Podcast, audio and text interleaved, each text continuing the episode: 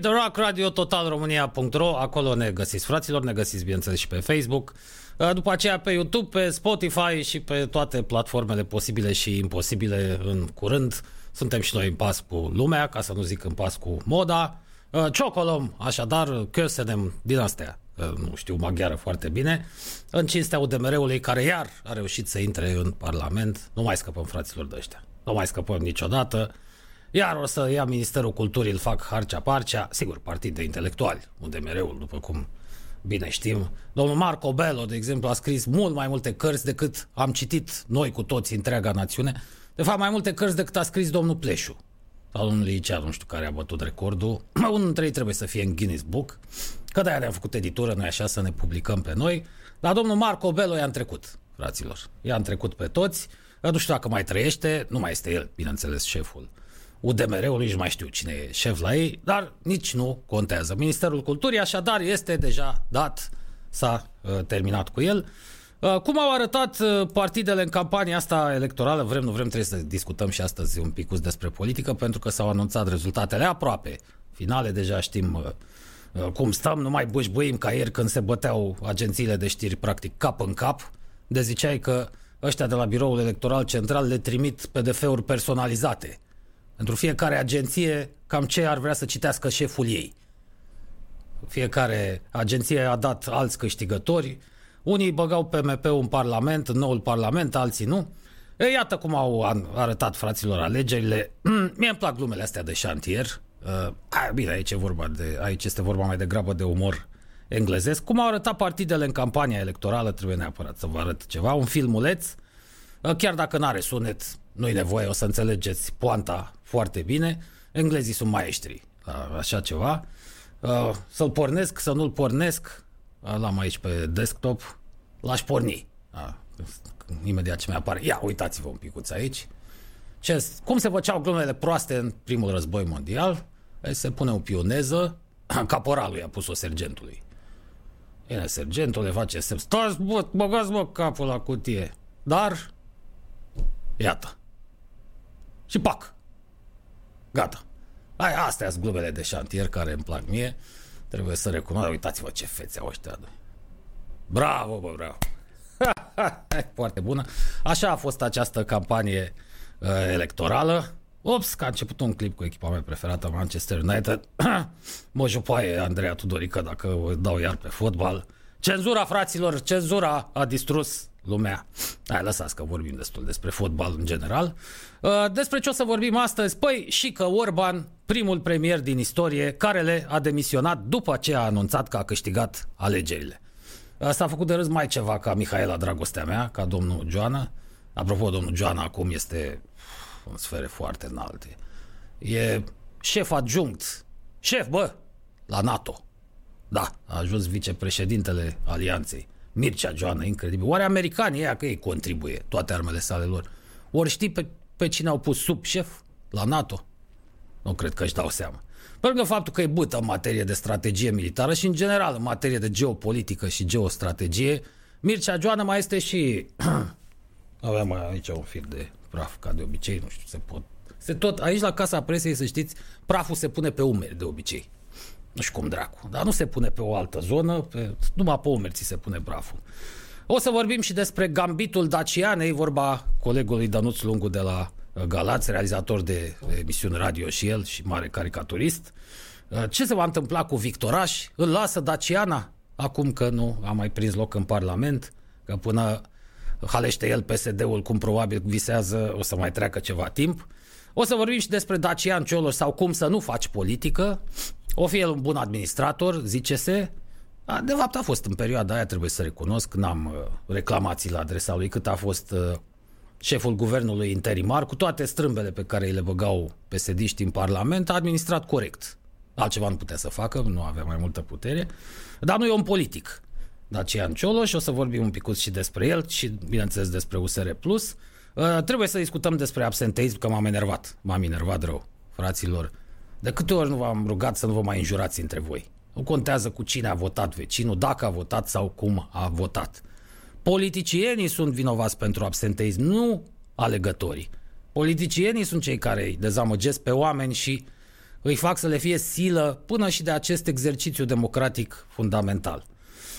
În cele din urmă, și aici una scurtă și cu asta încheiem subiectul, amicii din serviciile, din serviciile s-au milostivit de Băsescu și au încercat să-i mai dea fetiței lui tăticu un salariu baban pe patru ani degeaba. Eh, și tăticu a fost generos cu serviciile, cu serviciile de salubritate, cu, mă rog, tot ce înseamnă comerț și servicii. La asta mă refer. Cât a fost la putere, Traian Băsescu a avut grijă de comerț și mai ales de servicii. Din păcate se pare că nu le-a ieșit. Pentru că deocamdată nu a reușit să treacă pragul, tot speră, se tot numără și se răs numără pe acolo prin Republica Moldova, unde și-a făcut el preteni, printre cei cu dublă cetățenie, românii din Basarabia cu dublă cetățenie, da, încă nu iese. Totuși serviciile s-au spălat pe mâini. Băi, Nea Traiane, noi am încercat, ți-am dat. Acum ce să-ți fac? Dacă ai pierdut până și în Constanța, a pierdut Constanța. Familia Băsescu, wow, wow. wow. Băi, ei oricum nu sunt din Constanța. Traian Băsescu e ceva, nu știu, semi-moldovean cu tătar, cu turc, cu nu se știe exact cu ce. Ați văzut că are și un faceți așa mai... N-ai, n-ai ști să-l identifici, să-l uh, pui undeva. Mai degrabă la Antipa, acolo, la diorama aia cu paleoliticul timpuriu. Epoca pietrei necioplite sau neșlefuite. Deci, deocamdată fetița lui Tăticu nu pupă scaun de uh, parlamentar. Uh, pentru mine, să știți, am spus de ieri, reprezintă o victorie a națiunii. Asta. Uh, dacă justiția din România mai reușește măcar post-mortem să-i condamne definitiv pentru genocid, crime împotriva umanității și subminarea economiei naționale pe Iliescu și Roman, mă declar mulțumit. Dar măcar de Băsescu am scăpat, eu cred că definitiv. Aia, după chestia asta nu cred că își mai poate reveni. Sigur, el are mandatul ăla, mi se pare, de europarlamentar, adică mai pupă bani, patru ani degeaba, vai cum va fi 2024. Mă bucuram că vom avea patru ani de relativă liniște, deși ați văzut că la noi campania electorală nu se încheie niciodată. Nici în momentul în care se anunță rezultatul alegerilor, ea nu se încheie. Practic ăștia sunt în campanie continuă, dar în 2024 va fi un an, fraților, vom avea toate alegerile, așa vor pica. Vom avea locale, uh, europarlamentare, nu mai știu în ce ordine, evident că nu s-a fixat încă, prezidențiale și parlamentare. A fi dezastru, o nebunie, o nebunie. Ăștia de la agențiile de publicitate, uite așa și freacă mănuțele când se gândesc la 2024. Mamă, mamă, ce ciubucuri, ce de ciubucuri. Ce o campanie dintre aia deșanțată va fi un an dacă va mai exista România, sigur, până atunci, dacă vom mai exista și noi, că nu știm cum se va termina cu molima asta, ce de bani se vor face atunci, iarăși bani aruncați pe fereastră. Deci n-am văzut, fraților, un singur clip electoral de calitate. Dar nu mă refer la imagine și la sunet. Astea sunt de obicei de calitate, la grei, la ăștia care își permit să lucreze cu profesioniști. Nu, la scritură, la mesaj, la bani chiar aruncați. Toate pliantele, toți fluturașii ăia. Alegerile, că vorbeam ieri cu colegii pe hol, se câștigă mai degrabă în zilele noastre, în perioada actuală, mergând din poartă în poartă. În rest sunt cam bani aruncați uh, degeaba. Și bineînțeles pe rețelele uh, sociale sau de socializare, cum vreți să le uh, spuneți. Singurul partid care a înțeles chestia, chestiunea asta, a înțeles-o pe deplin, pare să fie aur. Da, nici măcar USR-ul ăștia tineri progresiștii, neomarxiștii, cum le spune Traian Băsescu, uh, mă aștepta să folosească nu așa, cu mai multă eficiență, măcar Facebook-ul, că Twitter-ul, vorba Andrei, colega mea, nu prea prins la noi, dar încă n-au învățat să umble cu instrumentul ăsta, care e foarte bun pentru uh, publicitate, în general. Cei de la AUR au înțeles. Eh, și au intrat în Parlament. Da, nu așteptați ca la PNL sau PSD să se discute despre așa ceva. Aia, bă, nu. Aia când se uită la, oh, satana, ca Gigi. Ei sunt în categoria Gigi, partidele noastre, așa zis, istorice. Internetul pentru ei e satana, nu, nu există. Vom vorbi și despre joburile din România pandemică. În momentul de față mai sunt joburi, locuri de muncă mai pe românește, uh, doar pentru ăștia cu Uber și uh, curierii Glovo. Amărății aia săracii, pe frig, pe zluată și acum am văzut unul se chinuia cu bicicleta nota cu ea prins luată, vai de capul lui săracul. Atât se mai găsă, astea singurele joburi pe care le mai găsești în România. O să avem și niște poze, o poză interesantă. Poate mai dăm niște imagini să vedem cum stăm cu timpul, cum Uh, și acum, la finalul acestei uh, introduceri, uh, trebuie neapărat să vă mai pun niște imagini așa ca să ne mai uh, relaxăm. Uh, mesajul ar fi redeschideți fraților cârciumile și cluburile de noapte. De ce? Pentru că iată ce se poate întâmpla, mai un pic să se deschidă aici, vă arăt ce fac oamenii în lipsa acestor uh, cârciumi și cluburi de noapte, uh, încearcă să facă, noi așa, acasă, ceea ce făceau de obicei în club și iată ce iese. A, uitați-vă un pic la această domnișoară, doamnă, așa, dansează, ah, ah, ah ce mișto. Aia, fire, se împiedică și, vai de capul nostru, uitați-vă unde, unde am ajuns. Redeschideți cărciumile și cluburile, bă, ca nebunii lumea. Nu se mai poate așa ceva. Aia că să, aia trebuie să vă mai pun o dată. Nu, aia nu se poate să nu... Aia nu sunt imagini pornografice, stați liniștiți, că nu se vede mare lucru. Aia, nu, nu mă satur privind această... Incredibil, mă, na. Da, uh, cam atât, fraților. Asta a fost introducerea pentru uh, emisiunea de astăzi. O să le luăm așa, pas cu pas, cum ar spune uh, răutăciștii, spun ficusul de la Cotroceni. Aia n-ai spune chiar ficus. Aia mai degrabă o salcie așa plângătoare, știi, că salcia se mai mișcă în bătaia vântului, cam așa e domnul președinte Iohannis, că se dă dânsul și cum, după cum bate vântul. L-am văzut și în politica externă. Azi o pupă pe doamna Merkel pe frunte. E și înălțimea, știți că n-are cum altfel.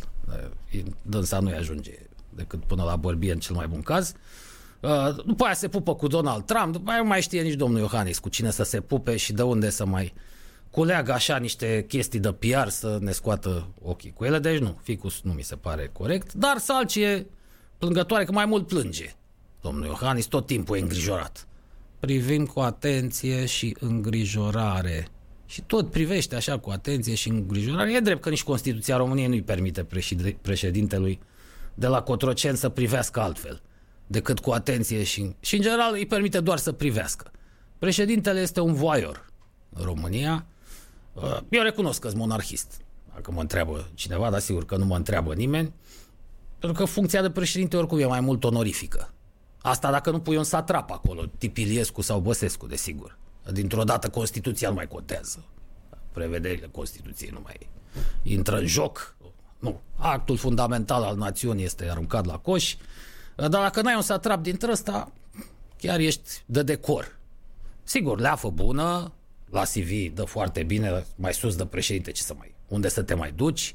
După aceea, după moda americanească, dacă ești deștept, o ții numai în conferințe și te umpli de uh, bani, dar altfel nu contează. A, mai bine pui un... Uh, sigur, nu mă refer la ce a mai rămas din Casa Regală din România. Nu, nu, nu. nu să nu mă înțelegeți greșit. Uh, nu vrem un uh, figurant, un cabotin pe tron. Dacă tot e vorba de funcție onorifică, luăm și noi un nepoțel de al Elisabetei, care are 100. Sunt o grămadă de prinți și prințișori prin Marea Britanie, îl punem pe tron. Vă reamintim că Marea Unire s-a făcut, sigur, în principal datorită eforturilor uh, reginei Maria și ale lui Ionel Brătianu, probabil cel mai bun politician pe care l-a avut România uh, vreodată. Uh, nu întâmplător România a început să alunece, s-a dus în prăpastie în 1927 când s-au curățat și Ferdinand și pe cale de consecință nici regina Maria n-a mai stat pe tron și Ionel Brătianu. Ăla a fost anul fatidic 1927. Se zice că ar fi fost otrăvit de ruși. A, nu știm exact, de NKVD-ul de atunci. Uh, dar în orice caz, uh, uh, lor li se datorează în primul rând Marea Unire, dar nu uitați că aveau intrare la cele mai înalte curți ale Europei și ale lumii. Regina Maria a făcut lobby pe lângă Casa Regală Britanică, de unde se trăgea, era o nepoată a reginei Victoria. Ionel Brătianu s-a ocupat de ceilalți, de republicani, sigur și sacrificiul oamenilor de pe front, că fără el n-am fi făcut nimic, dar noi semnasem, pentru cine nu știe, că știi, la noi s-a ciuntit istoria așa. Am, uh, uh, mai ales elevilor le predăm și studenților numai ce ne convine. O spun uh, în cunoștință de cauză, că am trecut și printr-o facultate de istorie și am văzut. În caz că s-a uitat, noi am semnat armistițiu cu nemții, să știți, la finalul războiului. Câteva zile mai erau până la finalul războiului. L-am semnat unilateral, adică fără să ne consultăm cu Antanta, cu aliații, cu Franța, cu Marea Britanie, cu Statele Unite, care tocmai intraseră în război, drept pentru care la final, când au început tratativele de pace, ăia ne-au refuzat dreptul de a ne recupera Transilvania. A zis, bă, ați fost măgari. Ați semnat cu ei armistițiu fără să ne consum. Practic ne-a strădat. Ne-a strădat și asta a permis ca în ultimele zile ale războiului să-și mute nemții și restul armatei pe frontul de vest. N-a mai contat că oricum pierdeau, erau pe ducă, dar asta a prelungit un pic războiul. O câteva zile, da. Au mai, s-au mai registrat niște victime în rândul aliaților. Dacă nu, nu aveam pe tron o regină înrudită cu Casa Regală a Marii Britanii, nu cred că mai pupam Transilvania vreodată. Așa, de asta vă spun, contează totuși. La PR, la relațiile astea internaționale, la reuniunile astea, când se întâlnesc grei pe la forumurile alea, contează destul de mult. Să te înrudești cu marile uh, națiuni ale lumii, cu uh, cele câteva monarhii care au rămas, mai ales cu monarhia britanică. Altfel, președintele la noi, ați văzut că mai mult rău face decât uh, bine. Dar în fine, să luăm, uh, fraților, o scurtă pauză, așa Nu, stai, de stai, început. stai. Nu luăm o scurtă pauză, Stai. zice Andreea. De ce Păi să da, luăm? să mă Hai aud, așa. mă aud, mă aud de toată lumea. Da, nu Bună știu, eu, ziua! eu te aud. Uh, Să, Toată știi, lumea mă aude. să știi că te-au lăudat, te-au lăudat urmăritorii noștri, au spus că ai o voce foarte plăcută așa de radio. Am văzut, mulțumesc. Da. Deci, voiam Deci. așa, în concluzie. În În concluzie. concluzie că n-am zis nimic până acum. Uh, nu voiam să trecem peste niște, ani, mă rog, o aniversare și... Păi o, să nu trecem. De ce să trecem? Nu. Că sunt 40 de ani de când a fost Aoleu, uh, săracul, da. împușcat John Lennon. Bietul de el, da. Ah, dacă i-a trebuit aia cum o chema eu cu ONU, ce să-i fac, da. Așa, și am fi putut să-i spunem astăzi la mulți ani și lui Jim Morrison, dar Dar a băut. Asta se poate spune despre Jim Exact. Morrison. A băut. Da, despre John Lennon, ce să, vă, ce să spunem? De la o- Yoko Ono i s-a tras, după părerea mea. Dacă nu era aia, nu stătea în New York. Probabil locuia în Marea Britanie. Mai ducea și el să vadă meciurile echipei mult iubite, bănesc că ținea cu Liverpool, că era de acolo. Sau cu Everton, una dintre cele două. Și poate ar fi trăit ceva mai mult. S-a dus printre țigniții aia de la New York și îi s-a tras. Cât despre Jim Morrison, e, aici câte s-ar putea povesti. Mai că sunt mai multe variante. Am, am văzut un documentar în care câțiva martori, zic ei că au fost martori, noi nu avem de unde să știm, pretindeau că a murit în Buda unui uh, celebru club de noapte din Paris în anii aia 70. Uh, era drogat până peste cap și băuse, deci că îi plăcea tăria în ultima vreme, în afară de vodcă, nu mai suporta nimic. Uh, S-a drogat și acolo ar fi murit. Varianta oficială este că, bineînțeles, a adormit în cadă și a făcut stop cardiac, tot din cauza uh, drogurilor și uh, băuturii. Păcat, păcat. Era, era un tip foarte talentat, Jim Morrison. Avea și o voce specială și carismă uh, și tot ce trebuie, dar nu, nu se știe dacă și-ar fi continuat cariera muzicală, nu mai era interesat, cică. Pur și simplu. Se plictisise omul de atâta celebritate, uh, se certase, mai- nu chiar la rupere, dar nu se mai înțelegea bine cu colegii din Do- de la Doors. A- Acum nu știm. Probabil că și-ar fi revenit la un moment dat. Artiștii mai au uh, perioade dintre nu astea. știu dacă neapărat se plictisise, cât cred că încerca sau aș fi, ar fi vrut să încerce ceva nou, mai mult... Da, uh, probabil. da. O carieră solo, eh? ar fi fost interesant de văzut. Jim Da, da, da, Morrison. am văzut și eu într-un documentar, Solo. se specula și ideea asta că ar fi, ar fi, ar fi fost interesat de o carieră solo. Da, eu nu înțeleg, domne, cum mură ăștia din cauza drogurilor și băuturii. Că uitați-vă la Mick Jagger. Mick Jagger care, vorba lui, n-am iertat nimic în viață. Absolut nimic. Deci tot ce i-a trecut prin față, fie că era vorba despre oameni sau obiecte, da, el a halit Jim Morrison. Bărbați, femei, nu conta. Animale, animale mici, animale mari, orice se putea mânca, orice se putea bea, orice se putea trage pe nas sau băga în velă și uite-l, frate. Uite la 70 de ani cum aleargă pe scenă, eu nu mai stau în stare să fac ce face ăla. 5 minute și am leșinat. E nici atât. Se agață de clopote. E incredibil. Da, Uitați că n-are nici pe dracu. Nu mai zic de Steven Tyler, bine, ăsta șmecher de la Aerosmith. El totdeauna uh, și-a creat imaginea asta de familist, de băiat care nu, el cu excese, nu. La el nu există excese, dar las că știm noi în culise. Știm noi, Și să nu mai vorbim de Angus Young. da, nu mai zic că Angus Young, da, uite că trăiește, bă. Nu e totuși surprinzător că trăiește el pe aici printre noi. Ia uitați-l, e aici. Hai să-i ascultăm pe băieții ăștia doi, Să-i John ascultăm. Lennon și D- Jim Morrison, De ce în să nu-i această ascultăm? pauză. Din punctul meu de vedere, cu cât mai multă muzică să știți, cu atât mai bine. Mai ales când e vorba de Beatles, John Lennon sau Jim Morrison sau Doors. Da, acum de la noi puțin, de la Dumnezeu mai mult. Pauză.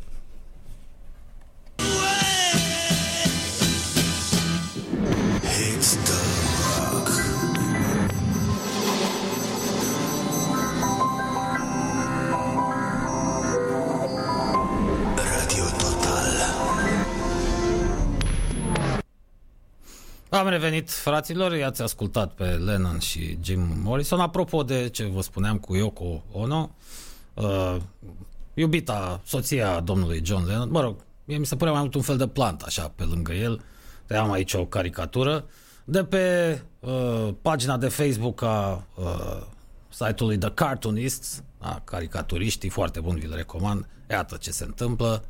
A, nici n-au nici n-au apucat să iasă din biserică, practic, nici n-au apucat să uh, iasă din naos, să plece de la altar și ea și început cu reproșurile.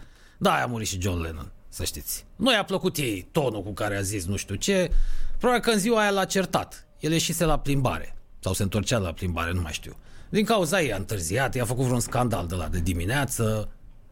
Dimineața asta nu mai pupat. Asta e, dragă, mă doare și pe mine capul, am băut aseară, lasă-mă un pic să-mi dau cu apă pe față.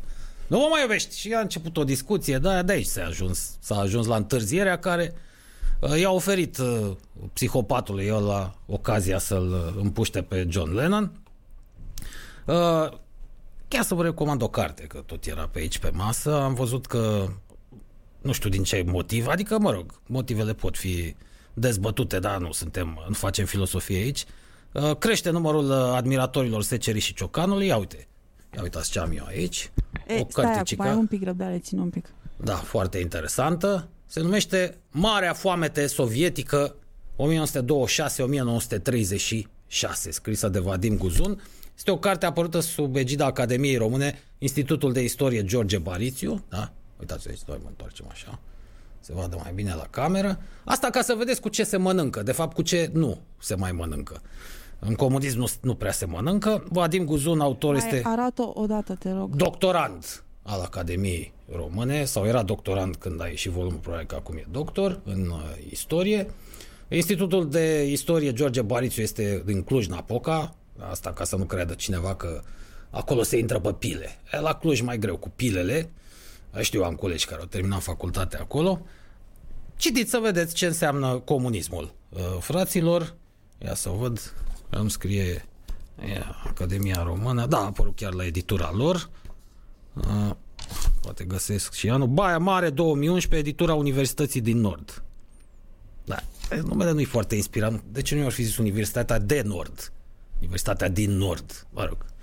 Așa sunt uh, ardeleni ăștia în poste. Pui cu ei? Dar și tu ești cârcotaș. Da, sunt. Totdeauna am fost. Recunosc. Atât ne-a mai rămas. Atât ne-a mai rămas, fraților, să cârcotim, să facem haz de necaz. Tot la capitolul haz de necaz, căutam și eu să văd ultimele rezultate. Ieri ăia de la biroul electoral central ne-au asasinat. Din oră în oră ieșea un tocilar de, dintre ăla de-al lor și ne mai anunța. Abia creștea cu câte o fracțiune de procent, dar el se simțea dator din oră în oră să ne spună. Azi n-a mai apărut nimic, văd. Mă uitam să văd dacă apar rezultate, nu finale, încă nu-i cazul, probabil mâine sau de seară, Uh, și n-am găsit nimic decât informații vechi de 14 ore. Singurii care au însă informații mai noi, proaspete, noi date de la BEC, BEC fiind biroul electoral, electoral central, sunt cei de la Sputnik. Ori știi ăștia mai multe, mă, decât ai noștri. Adică Mediafax-ul are de acum 14 ore, uh, Gigi24 News, ăsta cu Prelipceanu Firea, tot de acum 14 ore, Sputnik de acum 2 ore, nu dau click, nu dau click pe ăștia că cine știe sare imediat niște poloniu, niște ceai dintre la cine știe ce sare în față. Bă, cu Putin, nu e bine să atenție că n-are nici simțul umorului Vladimir Putin. Aici cu el nu trebuie nici să glumești, că ajungi imediat să te arunci pe fereastră ca disidenție. Ați văzut în Rusia mai nou toți se aruncă pe geam. Depresia, probabil. Toți medicii de când a început pandemia toți medicii din Rusia s-au aruncat pe geam. Uh, Vladimir Putin totuși e mai rafinat. Stalin îi arunca el pe fereastră. A și făcut-o, de altfel. Apropo, marea foamete sovietică uh, îi se datorează lui Iosif Vissarionovici Stalin, un om care a făcut probabil mai multe victime decât Hitler, campion absolut în istorie, la genocid, masacru, la scară industrială, dar Stalin a reușit performanța asta. În Ucraina a fost jale. Pentru că uh, nu se lăsau colectivizați destul de repede, Stalin a înconjurat Ucraina cu un cordon, hai să-i spunem sanitar, de fapt era un cordon militar, nu s-a mai putea intra sau ieși, după care au avansat încavediști încet încet pe teritoriul Ucrainei și au izolat fiecare localitate, de la cele mai mici până la cele mai mari. Le-au furat tot, le-au luat tot ce aveau, prin hambare, prin... le-au luat toată mâncarea și s-au înregistrat primele cazuri de canibalism acolo, nu în primul război mondial, din uh, secolul 20. S-au mâncat pur și simplu între ucrainieni, nu uită niciodată ucrainienii, că de-aia nu-i mai iubesc pe ruși, deși sunt frați și de sânge, aproape și de limbă, aș zice. A, au o bărșie comună până la urmă, triburile de slavi, plus vikingii care au coborât că ei au întemeiat Rusia chieveană, care mai târziu s-a transformat în Rusia moscovită, dar din cauza asta nu uită. Nu uită ce le-au făcut. A fost ceva crunt, comparabil cu uh, Holocaustul, cu uh, ce li s-a întâmplat uh, vieților oameni în lagările de exterminare naziste. Asta a făcut Stalin în Ucraina și probabil că uh, se referă și la uh, acest aspect Vadim Cuzun, dar foametea uh, s-a întins, da? uh, nu doar ucrainienii au murit de foame atunci, în perioada 1926-1936. Acestea sunt binefacerile comunismului, ale marxismului, pentru cei care uh, văd că sunt curioși acum să scrie o prietenă pe Facebook, nepoata ei, care acum crește la New York, asta i-a spus. Uh, elevă de liceu, de colegiu, comunismul e cool. cool pe dracu. Nu știi dacă să râzi sau să plângi. Lor așa li se pare, pentru că n-au gustat din, repet, din binefacerile între ghilimele. Da, uh, să trecem de la ideologiile, le lăsăm pentru cei de la Dilema, că ei scriu, ei citesc acolo și să ne întoarcem la Șică Orban. Uh, dragul nostru ex-prim-ministru, avem aici o fotografie cu el, îl arată în ipostaza în care îl vom găsi de acum înainte, la Bâlci. Este și că Orban într-un leagăn dintre la de Bâlci, de la Dănuț Lungu, tot de la Dănuț Lungu am uh, chestiunea asta cu uh, și că Orban, primul premier din istorie, vă spuneam, care a demisionat după ce a anunțat că a câștigat. A demisionat pe caz de boală, scrie Cezar Oana, alt coleg, sau cum zicem noi la țară, are bâlci, nu gâlci. Asta a pățit și că Orban. Băi, omul ăsta n-a știut niciodată, n-are pic de instinct politic. N-a știut când să intre în joc și când să iasă din joc. S-a băgat precum uh, musca în lapte atunci la alegerile pentru primărie, tocmai când știa că pe numele lui fusese uh, înregistrată o plângere penală la DNA, plângere care s-a dovedit ulterior nefondată, dar se putea aștepta să aibă probleme din cauza asta și a fost silit să iasă din competiție. Uh, asta i-a facilitat uh, Gabrielei Fire accesul ulterior uh, în toamnă la scaunul de primăreasă a capitalei. Probabil că Orban ar fi câștigat în fața ei. Dar așa, peneliștii rămași fără candidat au bâlbuit-o, l-au pus L-au numit pe Pierdoiu, amintiți, barele avocat, barele jurist eminent Cătălin Pierdoiu. Îi se spune așa pentru că a pierdut tot. Deci nu există competiție electorală pe care el să nu fi pierdut-o. Pentru orice l-ai pune să candideze. Pentru uh, postul de viceprimar la Becicherei cu un mic în Banat. Bă, și acolo ar pierde asta. Cătălin Pierdoiu. După aia mai era Bușoi ăla, nu mai știu, au bâlbâit-o rău liberalii și de asta a ajuns Madame Firea să ne taie căldura, apa caldă și toate cele. Uh, și că Orban așadar a fost neinspirat atunci. Trebuia să aștepte să se încheie respectiva anchetă și abia după aceea să intre. Chit că intrai cu doar o lună înainte de uh, finalul campaniei, dar aveai mai șanse mai mari. Și acum la fel, s-a băgat precum musca în lapte. Ce vă trebuia bă să veniți la guvernare? Ce de ce nu i-ați lăsat mă pe PSD să-și rupă gâtul? Dragnea era terminat, gata. De Dragnea ne-a scăpat Curtea Supremă, să fie clar nu clasa politică. Și de fapt ne-au scăpat oamenii ăia care au ieșit în piață. Că fără ei și la Curtea Supremă scăpa. Dar așa, să știți că judecătorii se uită. Ei pretind că nu. Nu interesează, că nu vor să se lase influențați, nu se uită la știri, nu vor să aibă nimic de a face cu evenimentele la zi, dar se inspiră de acolo.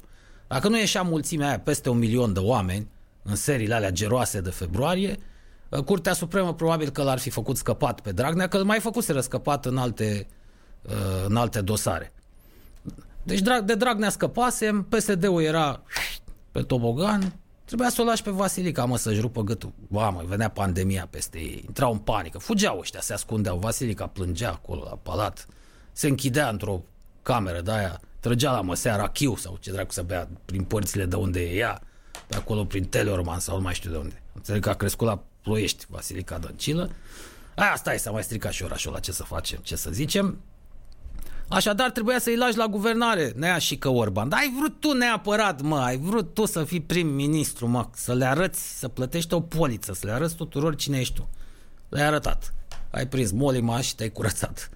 Acum nu știu cum va mai ieși din chestiunea asta. El speră probabil să stea acum la cutie în calitate de șef al partidului, vreo 2-3 ani să nu mai iasă decât așa din când în când cu declarații politice, să primească scăunelul de uh, președinte al Senatului sau al Camerei, probabil că vrea președinte al Senatului, că e funcția a doua în stat.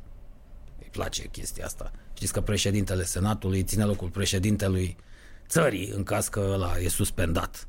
Sau, mă rog, e incapacitat, ca să mă exprim așa intelectual. Și asta speră și că Orban să reintre în cursa electorală peste patru ani. Teamă că nu se mai poate. Pentru că pe asta cu pandemia nu vor uita oamenii. Măsurile pe care nu le-ai luat când trebuia și măsurile pe care le-ai luat când nu trebuia. Nu vor uita oameni. De fapt, oricine ar fi fost la putere ar fi plătit prețul ăsta, să știți, electoral. De-aia zic că întotdeauna și că Orban s-a vărât exact în momentul nepotrivit în poziția cea mai nefirească, așa cum ar spune fostul arbitru Ion Crăciunescu. Ce să zic, își merită soarta. Și că Orban pretinde că nu mai consumă. Mai bine rămâneai consumator, domnul Orban. Mai bine rămâneai consumator și te relaxai în cărciumioară sau uh, acasă cu o beuturică, da, ceva fin, nu așa că la banii matale îți permiți, decât să te bagi în, uh, în chestiunea asta. Uh, a demisionat, vorba vine. Pentru că l-a demisionat Claus Iohannis. Am văzut declarațiile ieri. A ieșit Iohannis cu o falcă în cerș și cu una în pământ, pe bună dreptate. Când l-a auzit pe ăsta spunând că PNL-ul a înregistrat o victorie, a zis, Vas! Ce a zis? Cum? Au sărit consiliere, consiliere aia. Liniștiți-vă, șeful, calmați-vă. Vă dați seama când se enervează, dita mai muntele de om. Ce iese? Îți dă la un dos de palmă, nu mai trebuie nimic. L-au calmat, dar gata, era terminat Orban. Poate dacă n-ar fi dat declarația aia în seara alegerilor, după anunțarea exit polului, poate ar fi scăpat. Dar așa i s-a pus în vedere, bineînțeles că și că Orban n-a spus asta aseară când și-a anunțat demisia. N-a spus că e o chestiune de onoare și mă dau la o parte ca să nu știu ce, ca să nu știu cum, că trebuie să se formeze, nu așa, un nou guvern. Un nou guvern se putea forma cu același premier. Nu va mai fi el. Se discută despre Siegfried Mureșan. Ăsta e în grațiile, foarte ciudat totuși, pare să fie în grațiile tuturor politicienilor așa. Și la stânga și la dreapta. Adică nici măcar pe PSD nu i-am auzit vorbind de rău. Ce gradul ăsta, ce pregătire o avea domnul Siegfried Mureșan de așa de... O fi un om competent, poate. Ori mai fi și dintre ăștia. Hai să trăim cu iluzia că mai există în partidele politice din România și oameni competenți. Omul e plimbat prin lume, pe la Bruxelles, pe la New York, pe la... A tot uh, lucrat cu străinezii, nu s-a făcut de râs, Bă, oricum decât și că Orban probabil că e mai bun. Siegfried Mureșan, dar să vedem că multe se pot schimba. Deocamdată premier interimar este ministrul apărării Nicolae Ciucă. Asta nu e o idee rea. Poate îl pune cineva la punct și pe Arafat ăsta. Ia să vedem. Arafat se mai poate impune și în fața generalului Ciucă? General cu 5 stele sau câte o avea? Mm, mă îndoiesc. Mă îndoiesc. Cu asta nu cred că ține și ați văzut că în perioadele astea de criză uneori E de preferat să se implice armata, așa punctual pe aici pe acolo. Au preluat niște spitale unde era haos, au reușit să le repună cât de cât pe picioare. Ba, îl păstrați pe domnul Ciucă vreo 2 ani, ce să zic, decât să mai încercați alt experiment, domnul uh, președinte. Deci cam așa stau lucrurile deocamdată. Noul guvern probabil se va forma în urma uh, negocierilor în coaliția asta PNL-USR. Vedem dacă e nevoie și de UDMR, nu ne dăm seama acum. Sperăm să nu fie nevoie și de ODMR, dar mm, totuși trebuie să, cum ar zice domnul Nelu, uitați aici colegul nostru, să nu uităm, domnul Nielu este aici, Domnul Nelu a trecut prin multe, a avut de-a face și cu ungurii, bă. e oale și ulcele, vă dați seama că a prins și primul răzbel și al doilea. A, e bine totuși să negociezi cu ei. Chiar dacă nu-i coptezi la guvernare, măcar să le dai ceva oșcioare în Parlament, că după aia ai nevoie la votarea legilor. Sunt legi care nu pot fi votate decât cu majoritate absolută sau cu în toate legile trec cu 50 plus 1 și uh, n-ai vrea, n-ai vrea să se împrietenească așa în opoziție cu PSD-ul. Deci ceva, ceva tot trebuie să le dai, de-aia tot bat eu șaua cu Ministerul Culturii, că ăla le place. De, de fapt, Unguria ar vrea ceva mai consistent. Dar de unde, tată? De unde? Trebuie să fure ăsta, să administreze, mă scuzați, alții. Ministerele grele, economie, finan, finanțe, mama. Acolo e bătaia. Toată viața mea, mi-am, mi-am dorit, bă, să fi avut și noi un președinte ca Nixon. Un paranoic din tăra, un psihopat, să le fi pus microfoane. Microfoane sunt, sigur, peste tot. Dar să fi aflat și ce se discută. Pe mine asta m-ar interesa. Să asist din afară, da, să ascult, dacă am și imagini cu atât mai bine, să asist la negocierile pentru Ministerul Finanțelor. Cum, cum discută ăștia? Pentru că acolo e cașcavalul gros.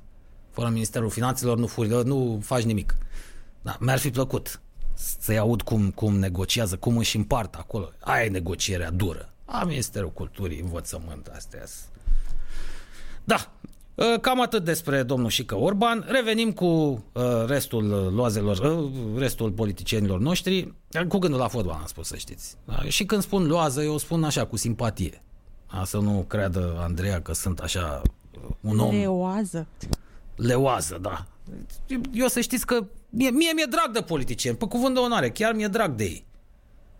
Eu când le spun hoți, nu mă refer la faptul că fură, nu, le spun așa, cum, cum îți zicea bunica în, în copilărie, când mai furai câte o prăjitură sau dădeai ea în borcanele cu dulceață din cămară, cum făceam eu. Hoțămanule, așa și eu cu politicienii. Mie îmi sunt simpatici, îmi sunt dragi, să știți. Doamne ferește cum să-i urăsc. Dar de ce să-i urăsc? Numai bine ne-au făcut. Să o mai dăm pe muzică. Radio Total România.ro ne găsiți peste tot acum. Pe Facebook, pe YouTube, pe Spotify. Mulțumim foarte mult colegilor și prietenilor noștri Radu Oco și Cătălin Cernat care ne ajută cu difuzarea uh, programelor uh, noastre. Cel mai bun post de radio din România, a, mă laud și eu. Cu ce am? În primul rând, uitați-vă la studio ăsta. Unde dracu mai găsiți un studio așa mișto? Pe bune. Uitați-vă că toți își pun acum, că e la modă, cu imagini. Uitați-vă dacă mai vedeți așa ceva. Un studio așa simpatic, viu, colorat, a, lumină caldă. Unde mai vedeți? Așa că am cu ce să mă laud. Avem ditătii, băi. Revenim.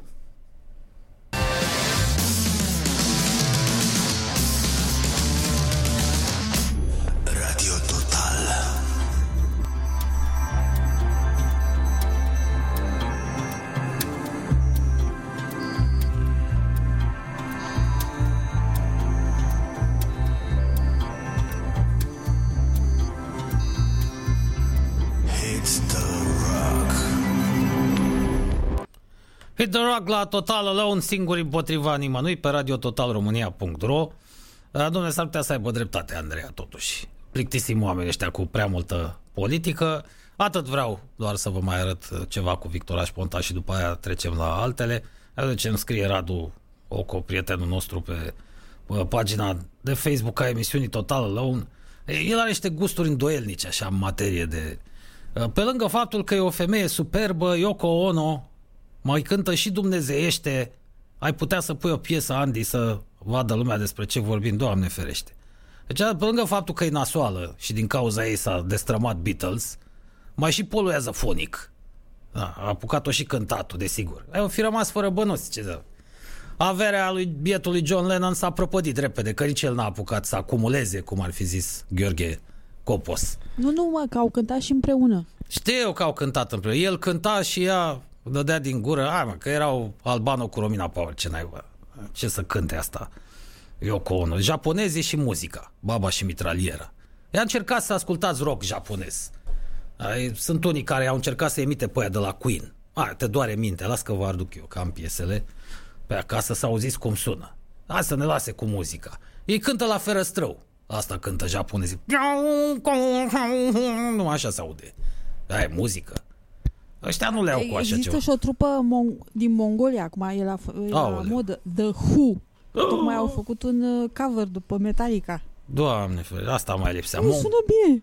Mongolii, bă, Gingis Khan, bă. Ăstea, bă, de ce nu se ocupă ei de creșterea cailor, mă? De creșterea patrupedelor? Ce treabă? Lăsați, bă, muzica, mă. Nu trebuie să fim cu toții talentați în muzică. Nici noi românii nu prea suntem. E vorba între noi. Nu prea le avem cu muzica. Avem voci bune.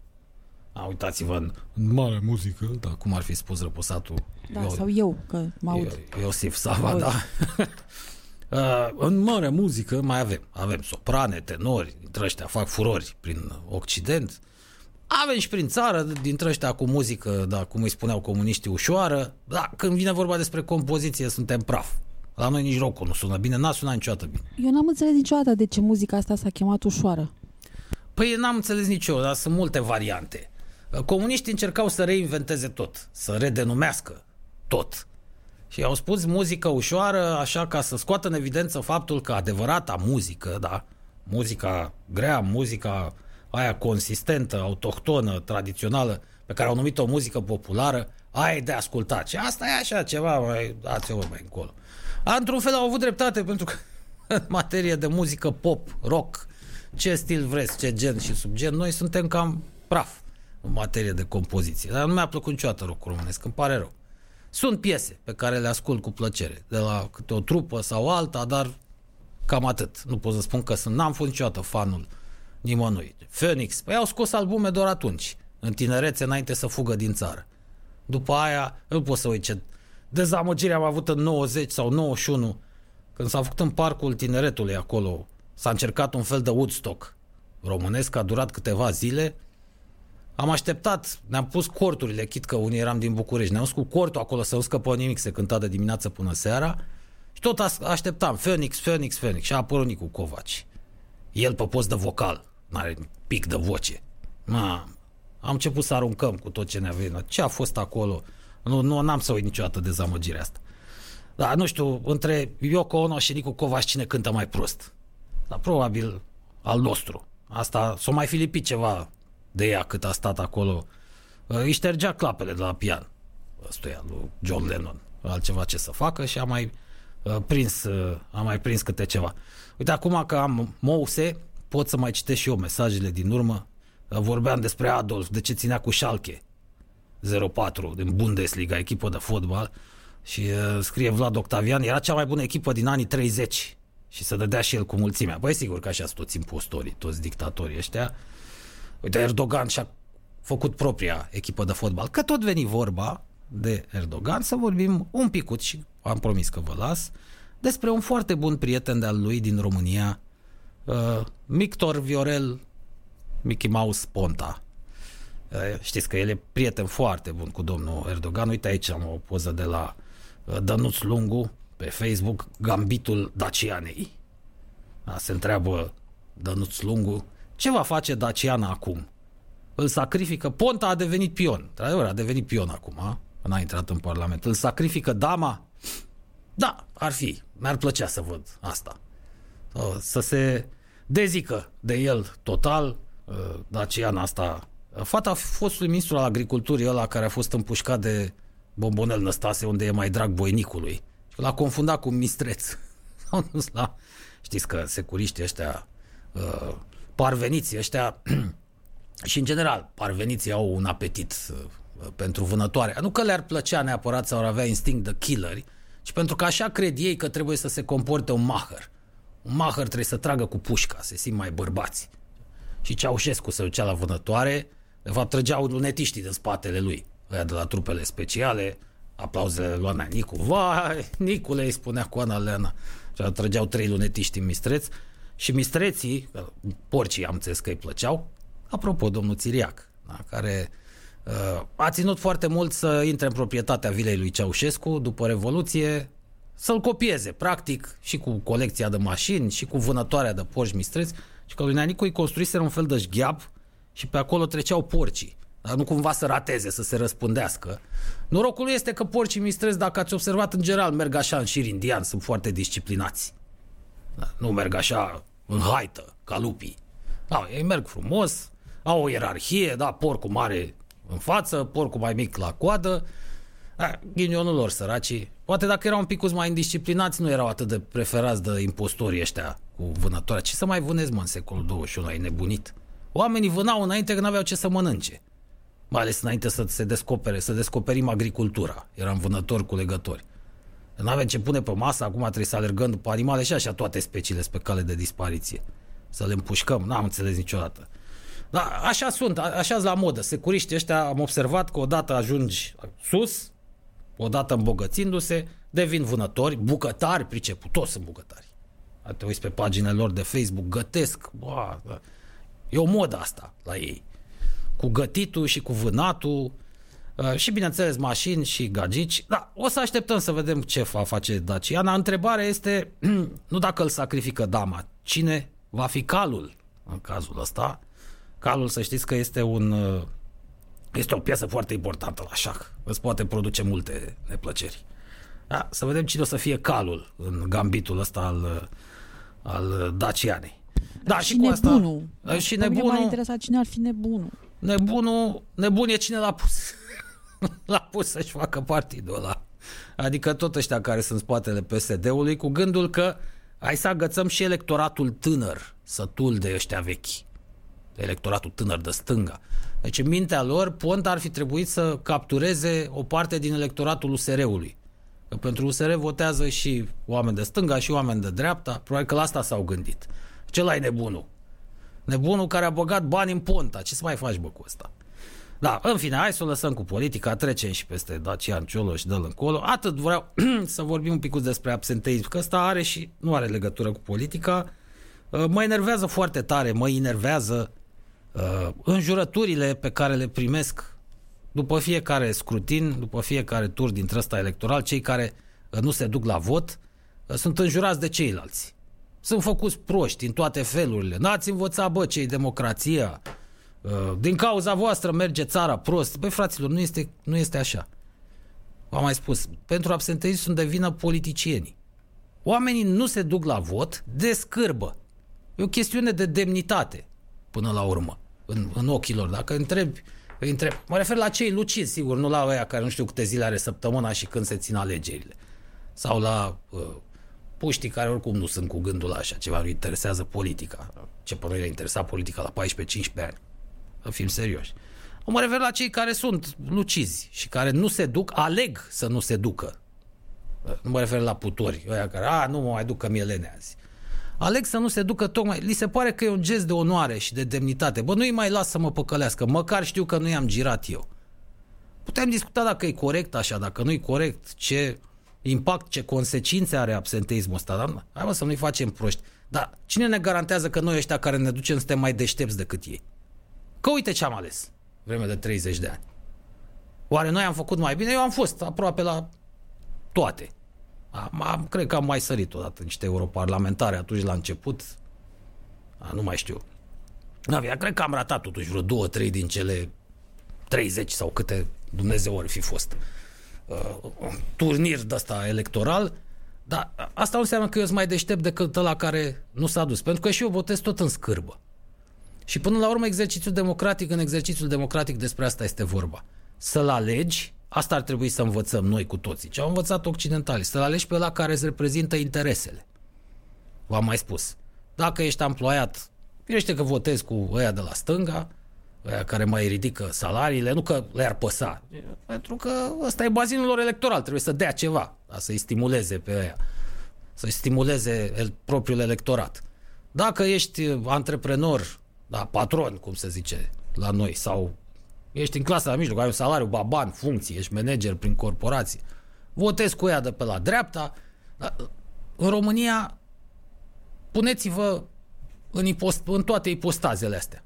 De exemplu, dacă ești angajat, PSD-ul îți reprezintă interesele? Nu. N-a făcut-o niciodată. Nici măcar dacă ești pensionar. Pensionarii sunt păcăliți. Le dă câte 100 de lei la 4 ani PSD-ul îi ajută cu ceva. Între timp, inflația crește și crește și crește. Uh, apropo, uh, există o lege care spune că pensiile trebuie indexate la începutul fiecărui an, indexate cu rata inflației. Știți că legea asta nu a fost respectată decât rare ori?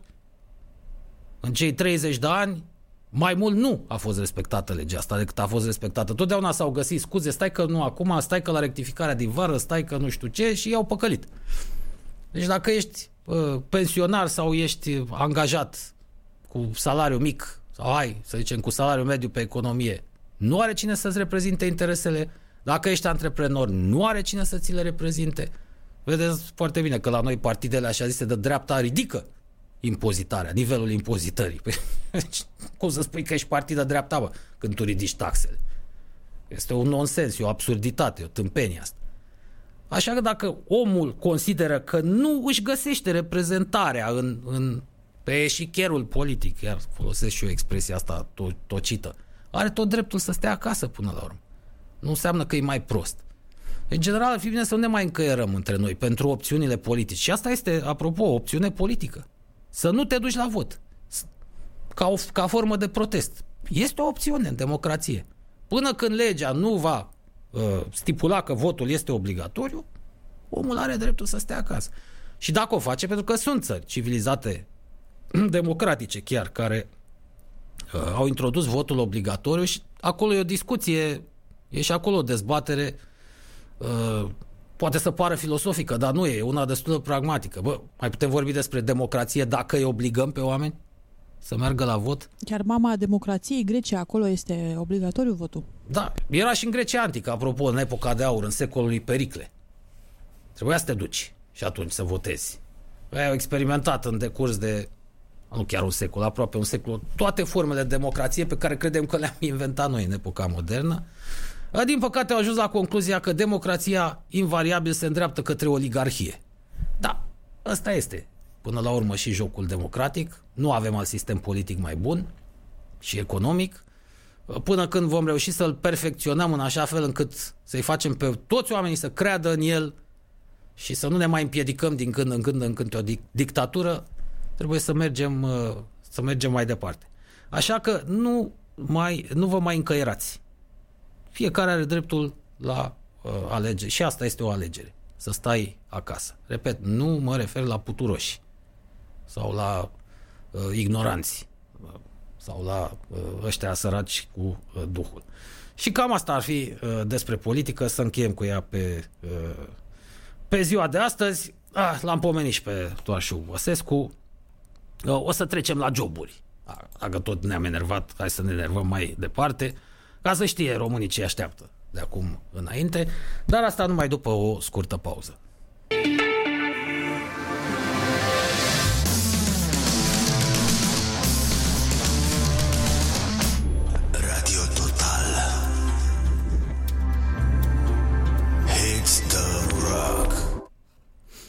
Sfârșit, acum de când am mouse, fraților, pot să citesc și eu mesajele. Ia să intrăm și pe pagina de Facebook a postului nostru, Radio Total, cel mai mare brand din, de pe piața radio din România, nu ne ferim să o spunem, cred că ești cel mai vechi încă în viață. Dacă mă gândesc, da, Radio Fan, Unifan, Uniplus nu mai există. Mm, nu mai știu dacă Radio Total a fost înființat înainte de Radio Contact sau invers, dar nici Radio Contact nu mai există, dar a răposat. Cred că e cel mai vechi brand. Ne putem lăuda cu asta. Fraților, uh, Citesc mesaje și mai din urmă. Bine v-am găsit! Cum răgea odinioară Silviu Mănăstire, ne scrie Răzvan Stelian, da. Uh, m-am uitat la Silviu Beseri, că nu mai e. La care era la început când îl alimenta Gușă cu informații. Mă rog, vreau să spun agențiile. Agenția de presă a domnului Gușă. Nu, adică înțelegeți voi, nu băteam uh, vreun apropo. Era, atunci era, avea Silviu Beserică mai multă energie, așa, era încă june, era încă verde. Într-adevăr, așa începea emisiunile. Bine v-am găsit! Nu înțelegeai de ce țipă. Dar mai sunt dintre ăștia care țipă. A, acum s-a muiat, a devenit moderator. Mm, nu mai e ce era. Era mult mai mișto uh, pe vremea aia. Uh, ai, uite că festurile astea pe care le tot port eu pe aici au succes. Da, și mie îmi plac să știți că de-aia le-am, uh, de-aia le-am cumpărat. Mai ales moțul. Uite, bine zice Nea Gigi. Yoko Ono e satana. Păi sigur că e. Yoko Ono e satana. Roku e satana. M-ați înțeles? Păi sigur că e. Ia, Yoko Ono chiar arată așa, are o față, dar o să spere pe mine Radu Oco. Da, se aude și Andreea, uite, îmi scriu uh, oamenii aici. A văd și răspunsuri de ale noastre. Generalul Ciucă îmi scrie Adrian Matieș. Adrian este și om politic, pentru cine nu știe. Uh, e foarte moale, preferă să se pună bine cu băieții din sistem. Uh, în cazul ăsta îl mănâncă prafafat la micul dejun, că ăsta e șmecherul. Un supraviețuitor, s-a dat cu toate partidele, cu toată lumea. Chiar halul ăsta a ajuns armata română cu mămăliguțe pe post de generali? Nu e bine. Tocmai când am intrat și noi în, în, în NATO, îl salut și eu pe Noni, pe Teodor, prietenul nostru, șeful galeriei, galeriei Rapidului. Practic, nu există un rapidism mai mare decât, decât Noni. Bun, fraților, să vorbim un pic despre joburi. Adică despre lipsa lor. Ce mai înseamnă joburile în zilele noastre. După cum știți, actualul guvern, care a fost și răsplătit de electorat, a închis majoritatea joburilor, nu mai există practic comerț și servicii, decât cei care s-au putut uh, orienta către mediul online. Uh, Horeca e la pământ, hoteluri, restaurante, cafenele, de aici vine prescurtarea, că mă întreba uh, cineva. Spunea că sună ridicol. Nu, cred că sună ok. Trebuia să le denumești cumva, să-ți fie mai ușor să le pui în aceeași căciulă. Uh, s-au tot închis, s-au redeschis, s-au închis, nu s-a gândit nimeni la niște măsuri care să le permită totuși să supraviețuiască. Așa zisele ajutoare care vin către firmele astea nu există în realitate, eu cunosc manageri și chiar antreprenori care au cârcium și cafenele, n-au primit niciun fel de ajutor. Guvernul n-a deblocat fondurile. Nici măcar programul ăla Startup Nation, început de PSD, n-au fost în stare să-l continue pe niciun segment, aproape, nu interesează. Halal partid de dreapta, bă, să nu te intereseze deloc mediul de afaceri. Să nu încurajezi pe ăștia mici. Corporațiile n-au nevoie de ajutor. Corporațiile supraviețuiesc. Mai dau afară niște angajați, mai taie din salarii, știu să se reorienteze, iau din Maroc până în România, iau din România până în Maroc, nu e o problemă. Problema este ce faci cu uh, micii întreprinzători. Ei, de fapt, sunt coloana vertebrală a economiei. Ei plătesc taxe. Corporațiile exportă profitul și taxele, cele mai multe dintre ele. Plătesc aici, sigur, impozite pe salarii, le plătesc la timp foarte corect. Dacă îmi vine vorba despre impozitul pe dividende, la revedere, că sunt registrate prin paradisuri fiscale, așa că banii, majoritatea banilor care vin la bugetul general consolidat, vin de la micii antreprenori. Și tocmai pe ăștia nu i-a încurajat uh, nu i-a încurajat guvernul, s-a terminat cu, și cu joburile din domeniu. Oare se vor mai redeschide restaurantele? De asta vă spuneam, cu livratul acasă, stați liniștiți, ai nicio șansă. Tot ăștia cu pizzeriile, cu șaormele, cu...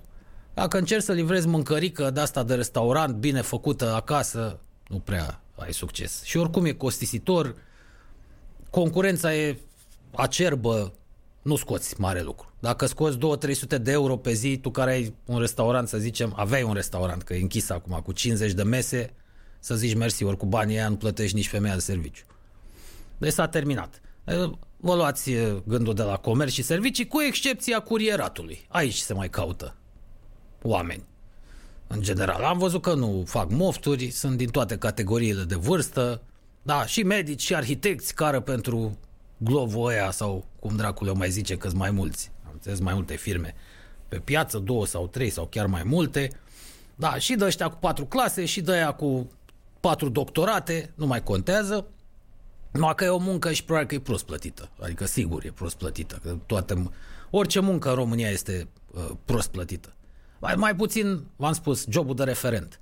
Deci dacă visați ceva de la, și vreți ceva de la viața asta, Asta trebuie să vă doriți, să fiți referenți la guvern sau la câte un minister. Chiar și un minister mic, unul unguresc, cum este Ministerul Culturii.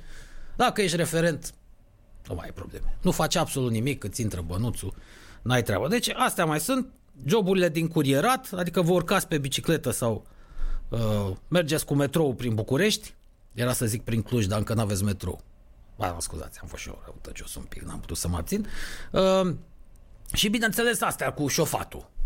Pe la Uber sau pe la... Da, și aici sunt riscuri. Adică în, în plină pandemie să te apuci de șofat pentru Uber, o știu dacă e o alegere fericită.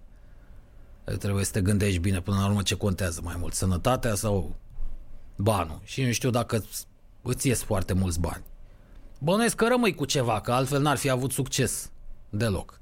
Dar stați, liniști, stați liniștiți că se vor gândi guvernele României de acum înainte cum să îngroape și afacerea asta. Că la noi așa se întâmplă. Imediat ce are succes o afacere, se mai naște câte o nișă de asta, se mai dezvoltă un sector de activitate, se gândesc ei imediat cum să îi sufoce pe ea cu taxe, cu impozite, cu controle dintre astea stupide.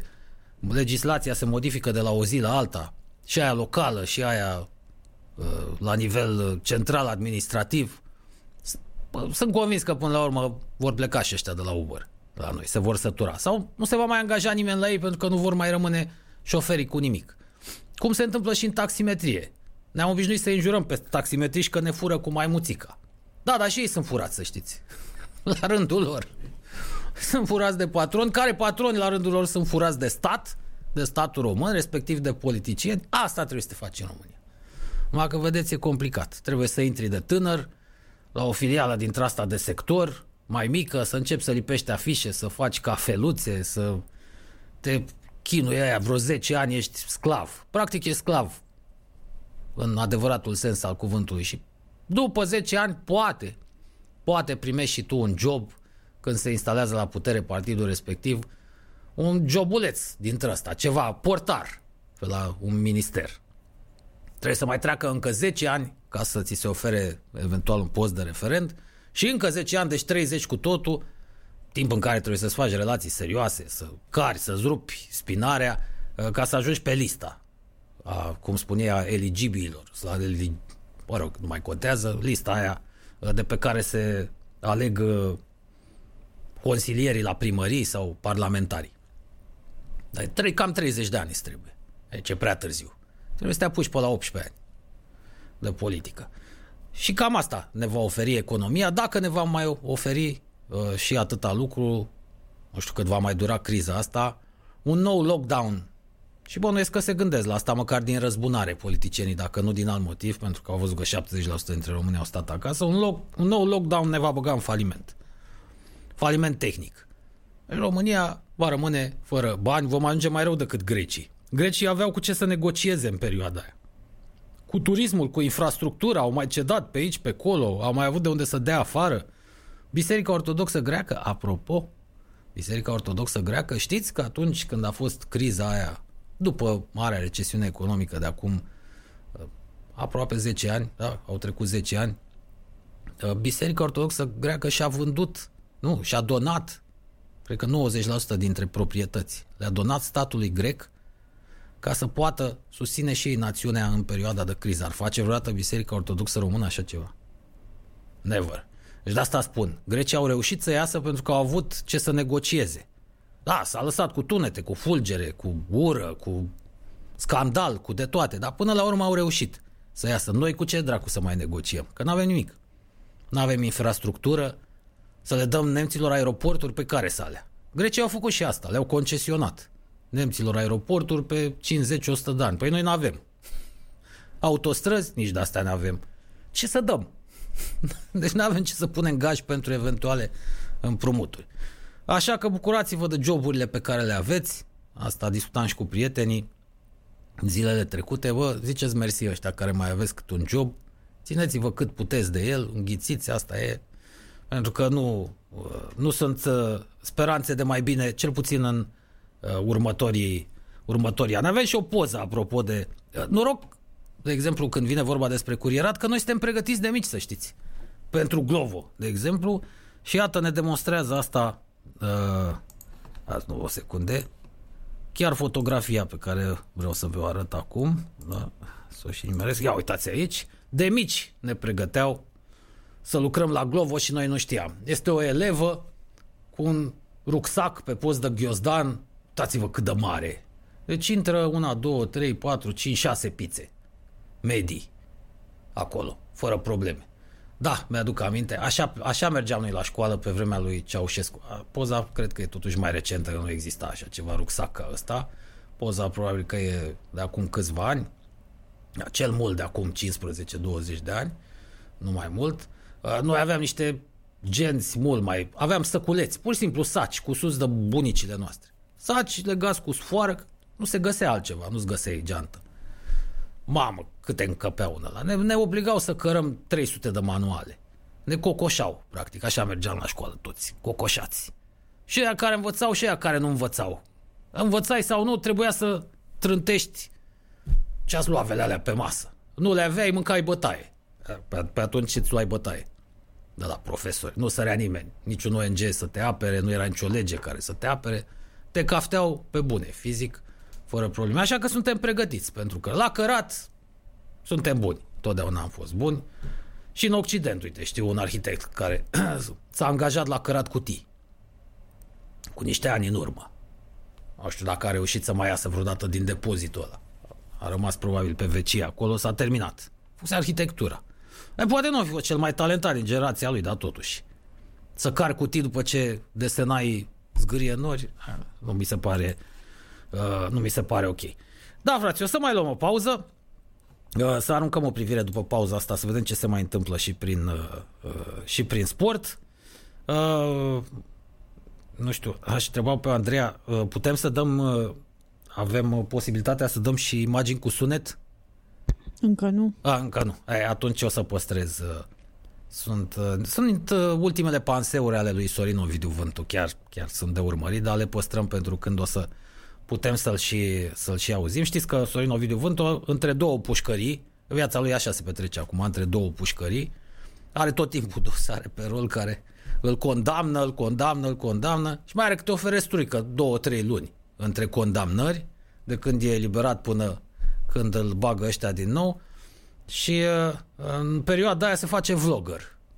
Atât i-a mai rămas și ne dă sfaturi nouă tuturor despre viață, despre politică, despre absolut orice. Bă, sunt savuroase, savur, adorabile sunt. Alții scriu cărți. Alții scriu cărți, da. În pușcărie. În pușcărie. Recordmenul, pentru cine nu știe, este Dinel Staicu.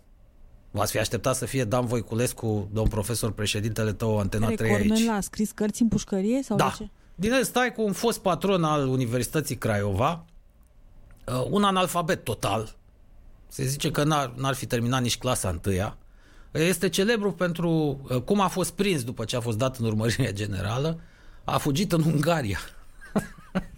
Ce atât l-a dus mintea săracul. S-a, s-a uitat și el pe hartă și a luat pot. S-a uitat la țările. A zis uh, care e din prima jur. în vest. Da, e, sau poate lor au fi făcut cineva mișto de el, i-ar fi spus că uh, Ungaria înseamnă Statele Unite, de fapt. În Ungaria și și-a schimbat numele. Din Dinel stai cu un ce, credeți? În Dinel Ionescu. Așa s-a gândit el să se ascundă. Bineînțeles că l-au depistat imediat. De, pentru el problema era numele de familie, numele mic. Da. Și ăsta, în pușcărie, pe care a executat-o și a executat condamnarea și a ispășit condamnarea la Craiova, acolo la el, a scris vreo 26 de cărți. Nimeni nu l-a întrecut. Uh, A scris vorba vine, vă dați seama. A cumpărat pur și simplu cu nesimțire, practic lucrări de licență erau cărțile lui, de pe la toate facultățile din Craiova. Nu știu cât dădea, bănuiesc că dădea 1000 de euro. Lua lucrările alea de licență de la absolvenții facultăților și așa se face că în cele 26 de cărți găsești titluri de chimie, matematică, fizică, filosofie, istorie, tot, bă, toate domeniile. Nu există domeniul de activitate pe care să-l fi ratat. Deci a luat probabil o generație, a cumpărat toate lucrările de licență ale unei generații și a pus numele și le-a scos. Din păcate, legea i-a permis să uh, mai taie din condamnare cu această ocazie. Nu știu, a fost schimbată legea aia, ar fi trebuit să se întâmple ceva și cu ea. Deci ăsta este recordmenul absolut. Vă așteptați la Dan Voiculescu, na, sau la Gigi Becali. A, Gigi Becali a scos două cărți cu poze. Una despre Steaua, numai poze, că le-am văzut, le are colegul Marian Turosu de la Kamikaze. Sunt numai poze și explicații foto în cartea aia. A furat și el poze, i-a pus pe aia de la club să fure din arhivă. Probabil au dat o spargere noaptea la mea pe net și au furat din arhiva clubului Steaua fotografiile. Și a doua despre mandatul lui, chiar așa se și numește, mi se pare, Parlamentul României, Parlamentul, Euro, virgulă, Parlamentul Europei. Sau invers. Cu virgulă între ele, care iar sunt poze cu el pe acolo, pe la Bruxelles sau, sau pe aici, pe la uh, Casa Poporului și explicații foto. Domnul Becali împreună cu UPS, Teodosie al nu știu cui. A, cinstit totuși omul, până la urmă. Necistită e legea care i-a permis să-și reducă din pedeapsă pentru pozele alea și explicațiile foto. A, a din stai cu nobă, cu nesimțire. Bă, a luat lucrări dintre alea grele, exact cum făcea Ceaușasca, munceau un colectiv de cercetători eminenți, 15 oameni la câte o, uh, la câte o teorie dintre aia și ea se semna. A, așa a făcut, bă, și din stai cu. Numai că pe Ceaușasca a costat-o mult mai mult. Adică să, ci, să ții 15 cercetători pe salariu 10 ani să scrie cărțile alea, te costă mult mai mult. Din ele a luat cu 1000. 1000 de dolari sau cât dracul le fi dat amărâților ce să mai faci cu lucrarea de licență? Păi odată ce ți-ai luat licența, nu-ți mai trebuie, tată. Le-au dat și probabil că au băut-o. Au băut lucrarea de licență într-o noapte. Absolvenții. Da. Este deja 1 și jumătate, hai să mai luăm o pauză, da, mai ascultăm niște muzică, vedem ce s-a mai întâmplat și prin sport. Uh, fraților, sunteți la Radio Total România.ro Radio Total, cel mai mare, cel mai bun, cel mai vechi, cel mai tare post de radio din România.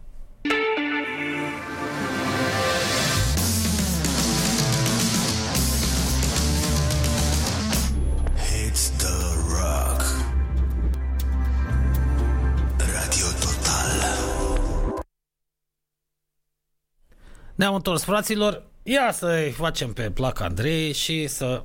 Nu știu dacă va fi chiar pe placul ei ce o să uh, citesc eu aici. Să vedem ce se întâmplă la campionatul european feminin, la turneul ăsta EHF uh, 2020, uh, unde participă, după cum știți, și fetele noastre, cu care sigur că ne mândrim, spre deosebire de fotbaliști. Ele mai și obțin din când în când rezultate. N-a fost cazul acum.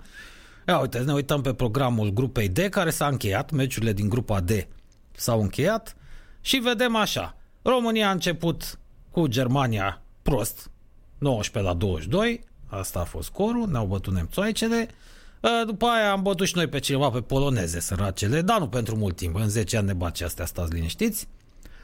Și în fine am pierdut și cu Norvegia, aici nu e nicio surpriză, o au pe morca aia, mamă, când o văd pe aia, aia Hulk ar trebui să fie numele ei, nu Morc. E incredibil. Are brațul atâta, cât piciorul meu, cât pulpa. Când trage aia la poartă, ai nicio șansă. Intră mingea cu tot, cu portăriță, iese prin perete, ajunge la ăia care joacă basket în spate sau în bazinul de not. Ce poți să-i faci? Aici nu le-aș face un proces de intenție că au pierdut cu Norvegia. A, 8 goluri diferență totuși cam multicel, dar în fine. Am terminat pe locul 3 în grupă. Până minutul 45 au jucat foarte bine. Nu știu dacă te uitat la meci. Da, știu. Nu m-am uitat la meci, dar știu cum joacă fetele. Joacă foarte bine în prima parte, după care în a doua parte același lucru se întâmplă și în 45 de minute nu înseamnă prima parte. Păi nu, da, în prima parte a meciului, zic. 45 de minute nu înseamnă prima parte a meciului. Bă, au jucat, pe da, și atunci când... Mai cum să zic? 45 cu 15 dau o oră, cum poți să zici? Păi da, prima parte a meciului, asta e. de oră. N-am zis prima repriză, am zis prima parte. Aș, asta vreau să spun, că în prima parte a meciului, fetele noastre joacă totdeauna foarte bine, la fel se întâmplă și la rugby, după care flioșc pe final. Fizic, se pare că avem o problemă. Aș zice, în cazul ăsta mai degrabă a fost o chestie psihică. Nu știu, așa mi s-a părut mie cel puțin. Au fost două ratări de la șapte metri și de acolo s-a cam rupt. Era egal sau ceva, oricum. Sau... Da, atunci s-au ținut destul de bine, aproape tot meciul, bravo lor. Am terminat pe locul 3, asta vă ziceam, ceea ce nu este rău, uh, pentru că, ia să vedem noi aici, să ne uităm, primele trei clasate se califică în grupa principală 2, Norvegia urmând să continue cu 4 puncte, Germania cu 2, România cu 0. Da, că noi am avut doar 2 puncte. Și primele trei clasate în grupa C vor fi adversarele noastre în faza următoare. În mod cert, una dintre ele fiind Croația, nu e bine. Pentru celelalte două poziții se luptă Ungaria, iar nu e bine, Serbia, iar nu e bine și nici cu Olanda. Nu e foarte bine. Da, olandezele sunt... Uh, un Olanda, de fapt, nici nu mai știi. Ai impresia că toți sportivii olandezi sunt jucători de basket. În orice sport. Nu știu ce naiba mănâncă aia sau ce... Și la sârb la fel. Da, sârbii au fost întotdeauna așa mai înalți, mai ca brazii. Bă, nu știu ce mănâncă olandezii ăștia. Am citit undeva că sunt cea mai înaltă națiune din lume. Deci ei au media de înălțime cea mai mare între toate națiunile. Așa o fi. Deci le-or da să mănânce, nu știu, că acolo e mlaștină în Olanda. Cea e o țară total atipică. Deci olandezii sunt niște oameni extraordinari. Erau mlaștini acolo. Ei au smuls practic pământul ăla din ghearele mării. Asta este uh, Olanda. Da. E, continuăm în grupa principală 2, mai strângem ceva și acolo, experiență ce naiba să acumulăm. Uh, bine că avem totuși, o avem pe Cristina Neagu, se scrie peste tot despre ea. Uite, zice bine Bogdan Burcea, noul selecționez, cum s-ar zice, al naționalei. Uh, zicea bine la un moment dat ceva, că singurul adversar, cel mai important adversar al nostru este chiar România. Întotdeauna a fost așa. În toate sporturile de echipă. Noi, noi am fost cei mai grei adversari ai noștri. A trebuit să ne luptăm cu noi înșine de fiecare dată, mai ales cu forma asta fizică, m-am spus. Dar se vede și la fotbal. Și la Naționala României de fotbal. Deja în ultime, și aia, în ultimele 20 de minute sunt morți. Nu știu care o fi, uh, care o fi problema. Poate nu suntem buni la doping, nu folosim cele mai... Ah, pardon, nu trebuia să spun doping. Poate nu suntem buni la, la exercițiile astea de fortifiere și de întărire. Poate ar trebui să schimbăm metodele. Măcar să răsfoim să le găsim pe ale, ale fost, folosite în fosta Republică Democrată Germană. Vă amintiți că erau, erau numărul unu în doping. Nimeni n-a mai făcut ce au făcut ăia. În materie de dopaj, toți sportivii mureau după 30 de ani. Dar până la 30 ieșeau campioni. Era imposibil să fii regist să nu ești campion dacă erai sportiv de performanță. După aia crăpai, bineînțeles. Inima sau ficatul te lăsau. Deci ce făcuse răia din doping? Erau niște zombi, niște zombalăi. Sportivii lor nu mai știau ce sunt. Femei sau bărbați nu mai conta. Da? Nu mai aveau nimic uman. Uh, poate să luăm exemplu de la ăia și să mai obținem și noi niște uh, rezultate. Uite cum au făcut spaniolii. N-ați observat? Am mai dat exemplul ăsta. Bă, Spania nu conta decât în fotbal și nici acolo. Real Madrid și Barcelona, altceva nu aveau. În, în alte sporturi nu, nu auzeai absolut nimic despre spanioli până în anii până către sfârșitul anilor 90. Brusc, după 2000, o explozie. Bă, în toate sporturile au ieșit campioni ăștia. Hai mă dau un col. Și coincidență sau nu, în aceeași, pers- în aceeași perioadă uh, a apărut scandalul cu personajul uh, domnul doctor Fuentes. Poate vă spune ceva. Care, uh, ci că până la urmă, își dopa sportivii folosind metode care aveau la bază uh, experimente făcute în al doilea război mondial de naziști. deci cu asta.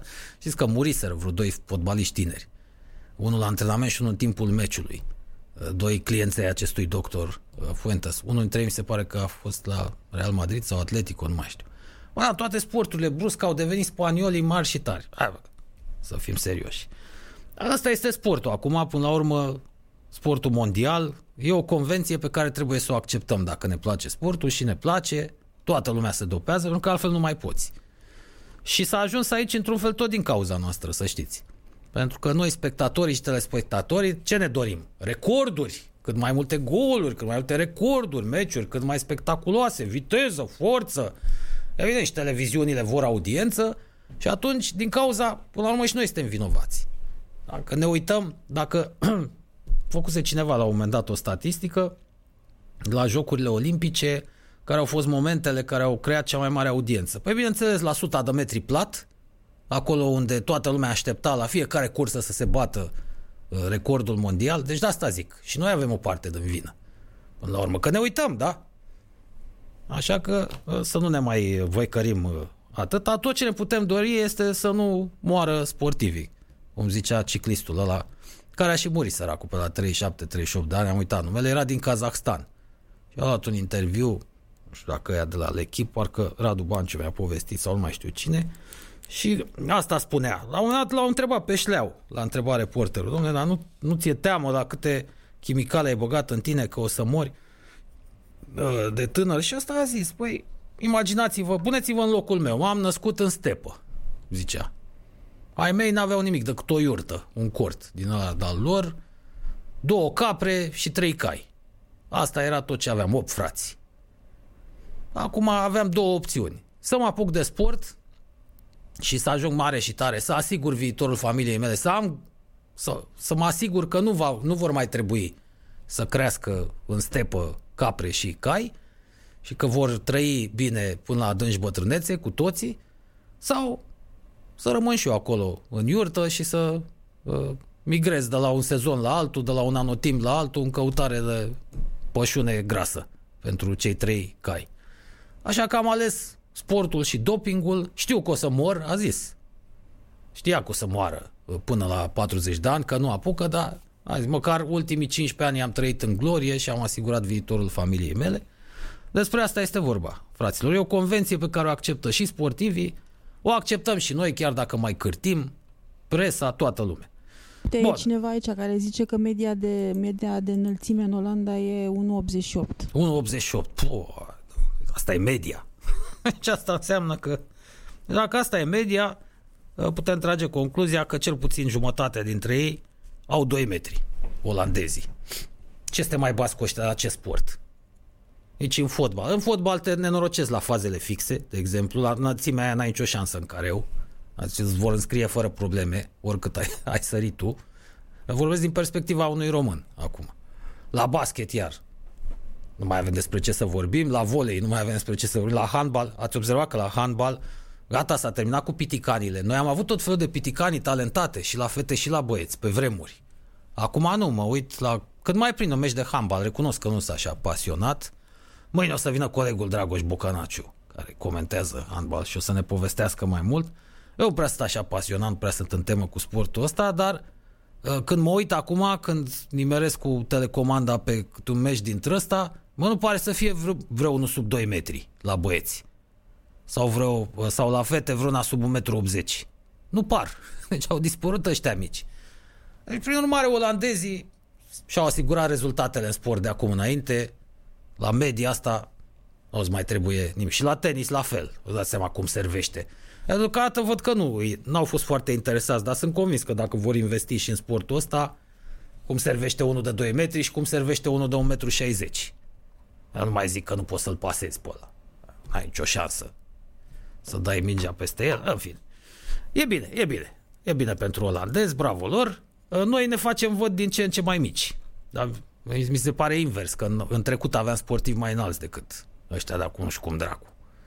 Parcă se mănâncă totuși mai bine în zilele noastre decât pe vremea lui, uh, lui Ceaușescu. Uh, repede să trecem și peste ce se va juca astăzi în Champions League. Nu mai stăm să dezbatem, a, poate zilele următoare să mai uh, intrăm un picuț în, în detalii. Mă, mă interesează doar să văd ce meciuri, că nici eu nu m-am, n-am apucat să mă uit, să văd uh, ce se joacă uh, ce se joacă astăzi dacă ai reușit, stai două secunde în meciurile de astăzi. Un moment, ia, ce avem? Avem Zenit Sankt Petersburg, Borussia Dortmund. Interesant. Da, nemții sunt favoriți, evident. Lazio FC Bruj. Acum, asta nu știu ce să zic, că nu prea am mai văzut jucând, nici pe unii, nici pe alții. Barcelona Juventus. Juve e favorită. Barcelona e în cădere liberă acum. Au ajuns să joace cu niște fotbaliști pe care în vremurile de glorie ale lui Messi, Xavi și Iniesta, cred că nici nu-i luau în deplasări.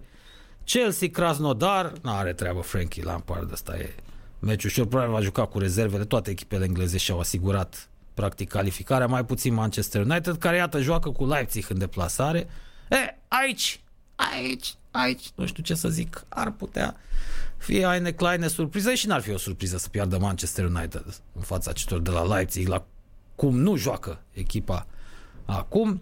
Mai avem Dinamo Kiev, Ferencvaros, practic Nea Mircea, toate echipele din spațiul ex-sovietic sunt ale lui Nea Mircea. El este antrenor acum la Dinamo Kiev, dar a fost la Shakhtar, a fost și la Zenit. Acolo s-a făcut de râs, la ruși. Parcă a fost la Zenit Sankt Petersburg. Și influența lui se simte până la Kremlin, fraților. Cred că este singurul român care are intrare la Vladimir Putin. Da, mai bine să nu intri la Vladimir Putin, că nu știi dacă mai ieși. Mai avem Paris Saint-Germain, Istanbul, BB, Başak, Shehir. Asta e echipa lui Erdogan. Și a făcut dictatură, echipă de fotbal. Și ce să vedeți? A luat campionat! ce extraordinar! Bă, a luat campionatul, bă, cum și-a făcut-o, cum a luat campionat. Hai cum funcționează, bă, dictatura asta. Nu i-a plăcut neanii cu fotbalul. A încercat la un moment dat. Alții din familia Ceaușescu aveau preferințe, știm foarte bine, a încercat, mi se pare că fece, chiar fece scornicești Nu mai știu ce visa el să facă pe acolo, dar era prea târziu. A, Erdogan să pricepe, ăsta e hoț, știe. Și a, i-a aliniat practic pe toți bașcanii aia, toți baștanii din fotbalul turc, nu mai suflă niciun. Deci Istanbul BB trebuie să bată și cu Galata și cu Fenerul și cu toată lumea, nu mai suflă nimeni. Bă. Ren Sevilla, uh, da, meciul ăsta chiar nu merită, pe cuvânt. Ăsta, ăsta nu-i fotbal. Chiar nu-i fotbal, mă scuzați. Astea sunt meciurile de azi. Ia. Mâine Midtjylland cu Liverpool. Are ce problemă, Klopp trimite juniorii. Sunt calificați. Ajax, Atalanta. Atalanta asta e o echipă, nu știi cum să o cântărești. Când fac rezultate surprinzător de bune, când se fac de râs. Încă n-am înțeles care e problema acolo. Bayern, Locomotiv, Moscova, doamna cu coasa, practic, moartea. Asta înseamnă. Bayern München înseamnă moartea, fraților. Bayern München probabil ar fi câștigat al doilea război mondial. Wehrmachtul lui Adolf l-a pierdut. Dacă în locul armatei germane era Bayern München, ăștia câștigau, îi băteau pe toți, îi băteau la zero. Real Madrid, Borussia Mönchengladbach, mâine, uh, nu mai e nici stat de văzut, s-a dus și cu Realul, l-a mâncat în partea dorsală pe Zidane să revină și eu fi trebuit, bă. Salzburg, Atletico Madrid, aici nu se joacă fotbal, îl știm pe Simeone. Manchester City cu Marseille, Gladiola, iarăși, uh, nici, mai, nici măcar mai sunt interesați de meci, că s-au calificat și ăștia. Inter, Shakhtar, practic Neamircea 1, Neamircea 2 este Dinamo Kiev, unde antrenează acum. Și ăștia nu mai au stadion. Bănuiesc că nu mai joacă la Donbass acolo unde jucau ei, că e ocupată, acolo e război civil. Unde ori juca în Kiev? Ia să ne interesăm. Olympiacos, Porto. La meciurile astea, dacă se joacă, uh, dacă e, avem public în tribune, uh, o să fie interesant să vedem la Olympiacos cu Porto. Cât despre Porto, v-am zis, uh, după părerea mea, cel mai frumos stadion din lume. Cel puțin pe gustul meu, Dragao ăla, stadionul pe care joacă FC Porto, este ceva fantastic. N-am mai văzut proiect ca ăla. Și să nu uităm vinul de Porto. Da, și vinul de Porto. E adevărat. Nu avem cum să uităm nici pe ăla. Am gustat. Nu-i rău. Nu-i rău deloc. Bă, da, stadionul, fraților, ce proiect. E unic în lume. Să fie aproape de ocean și cu deschiderea aia pe care o are stadionul. Da, practic simți briza oceanului pe, în teren. Super. E, iarna nu știu dacă mai e așa de plăcut, mai asta că e furtună la Atlantic, dar bă, vara trebuie să fie ceva de vis. Nu mai contează dacă se joacă vreun meci sau nu. Mai duce numai să stau așa, seara. Și stadionul să fie gol. Atât de mult îmi place uh, stadionul ăla. Bă, toate stadioanele din Portugalia făcute atunci pentru euro, imediat după 2000 sunt, uh, au, au fost niște proiecte deosebite. Uh, mai puțin astea două din Lisabona, astea mai clasice așa. Sigur, stadioane mișto, dar a, mai puțin artisticărele. Și mai au stadionul ăla de la Braga, mai povestit, tăiat în stâncă. Pur și simplu, o săpată în stâncă. Este ceva amețitor, nu poți să stai la uh, cele două tribune suspendate, unghiul e mai mare de 45 de grade. Și dacă ai rău de înălțime, ești mâncat. Trebuie să te coboare isul de acolo, să vină și șpagafat cu profil astea de jos, că nu mai poți. Eu am, eu am problema asta. Aș avea curaj să mă urc. Să stau la Uh, pe rândurile de jos, da. Și peluza, una dintre peluze este o stâncă, pur și simplu. Arată superb. Au cheltuit o groază de bani. Portugalia era să intre în faliment din cauza uh, infrastructurii pe care au trebuit să o ridice pentru turneul la final. Au construit și drumuri, toate stadioanele noi, proiecte, v-am spus, 1 și 1, mai știu, vreo 10 miliarde cel puțin de euro. A costat toată tărășenia numai la capitolul infrastructură. Cât pe ce, cât pe ce să intre faliment săraci, bă, dar a meritat. Am zis, visul meu este să uh, să am un abonament dintre ăsta și să mă duc în fiecare weekend pe Dragau și când nu sunt meciuri. Hai așa să stau. Și să bată briza oceanului. Hai, hai că sunt și plaje acolo, o să mănâncă bine, să bea bine în Portugalia. Nu e o țară foarte bogată, bă, dar viața e dulce totuși. Uh, au și puțini emigranți, că ne fiind bogați, nu Uh, nu prea sunt uh, călăriți așa. Englezii cei mai deranjează că vin să se îmbete acolo. În rest, n-au dat lasă banul, să știți. Lasă banul, plătesc bine englezii. Și în fine că ne apropiem de final, uh, de la amicul nostru, prietenul nostru Xavier, ia uitați, o nouă replică, da, o tipă s-a gândit ea să se umfle un picuț în pene, probabil pe Instagram și a fost preluată pe Facebook Uh, sunt, uh, uh, mai, mai există emo dintre astea, dintre ăștia, încă mai există, deși curentul a murit acum 20 de ani și a pus iau poză așa, în cadă. I don't know why everybody hates me so much. Precis este emo. Și scrie Xavier, because you are eating shampoo. e foarte bună. Replică mai bună. M-am interesat să știți, um, Xavier uh, oficial ar fi un actor de comedie. Da? Nu știm sigur dacă este o persoană sau sunt mai multe acolo, dacă nu cumva uh, vreo gașcă de umoriști își face reclamă așa și vom afla ulterior, dar dacă e o singură persoană și are atât de, e atât de inspirată, practic la orice, orice apare pe Facebook, a, îl vezi și pe Xavier ăsta dând o replică acidă. Asta înseamnă că e mare, e un monstru. Deci să ai tot timpul vorbele potrivite și să ai replică la orice cu atâta umor, jos pălăria, așa ceva n-am mai, n-am mai văzut. Dacă e o singură persoană, ăsta chiar merită să-i faci uh, statuie. Dragul meu, trebuie să ieșim. Da, aia trebuie să ieșim, fraților. Bine că am reușit în cele din urmă. Cu intratul, știți că e mai ușor, dar uh, cu ieșitul în România. Uh, îl saltăm și pe Avi din uh, Ierusalim. Uite că a găsit și el pagina uh, Radio Total. Au căzut și fizic și psihic, ne scrie Mihai. Uh, pase la adversar, atât de la 7 metri, lipsă de tactică. Păi înțeleg că e prospătură și selecționezul. Dar mi-a plăcut ce a declarat. Adică omul are logică. A mirosit bine. Să-l vedem, poate se va descurca. De să mai spun Andreea că sunt hater și că îi desfințez. Uite, cu ăsta nu sunt hater. Hai să uh, hai să-l vedem. Și Copos era campion de la scris cărți la Bulău. E, nu, mai puțin. Copos e zgârcit. A cumpărat și el vreo 2-3 studenți dintre ăștia, da. Cred că i-a plătit foarte prost. Copos, a, din el nu s-a uitat la bani. Vă dați seama. Ăla nu știe ce banul, valoarea banului. Aia i-a furat și echipa de fotbal, i-a furat Omititelu. Uh, și ghiozdanele de acum sunt la fel, 12 kg cântărește ghiozdanul fiicei mele, scrie Mihai, dacă vă cred, fraților. Uh, învățământul român nu se va schimba niciodată. E făcut să-i chinuie, mă, pe copii.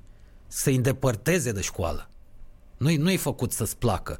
În loc să înveți, că asta, școala de fapt trebuie să te învețe cum să înveți și nimic altceva. Restul depinde de tine. Nu, la noi școala face tot posibilul ca să țină loazele astea sindicaliste pe, pe posturile alea, chiar și așa prost plătite, îi chinuie pe elevi. Am urât, recunosc, am urât școala generală și liceul din tot sufletul. Aia în facultate am văzut și eu ce înseamnă totuși să mai dai peste un profesor mișto, să poți avea un dialog cu profesorul, să-ți recomande, să-ți răspundă la întrebări. Bă, dar în liceu cel puțin m-am simțit ca dracu. Da. Din păcate văd că nu s-a schimbat nimic și copiii noștri schinuiți în continuare. Da, cam atât, Andreea, Tudorică și Andy Stănescu vă mulțumesc. Mâine sperăm să ni se alăture și Dragoș Bocanaciu, dacă o nimeri drumul săracul de la TVR până aici. E distanța scurtă, dar să știți că um, în termeni obiectivi e mai lungă decât de aici până la Ploiești. Câteodată ca să ajungi de la uh, piața aviatorilor la Casa Presei îți trebuie trei ore. uh, am simțit-o pe propria piele. Cam atât. Să aveți o zi bună, fraților!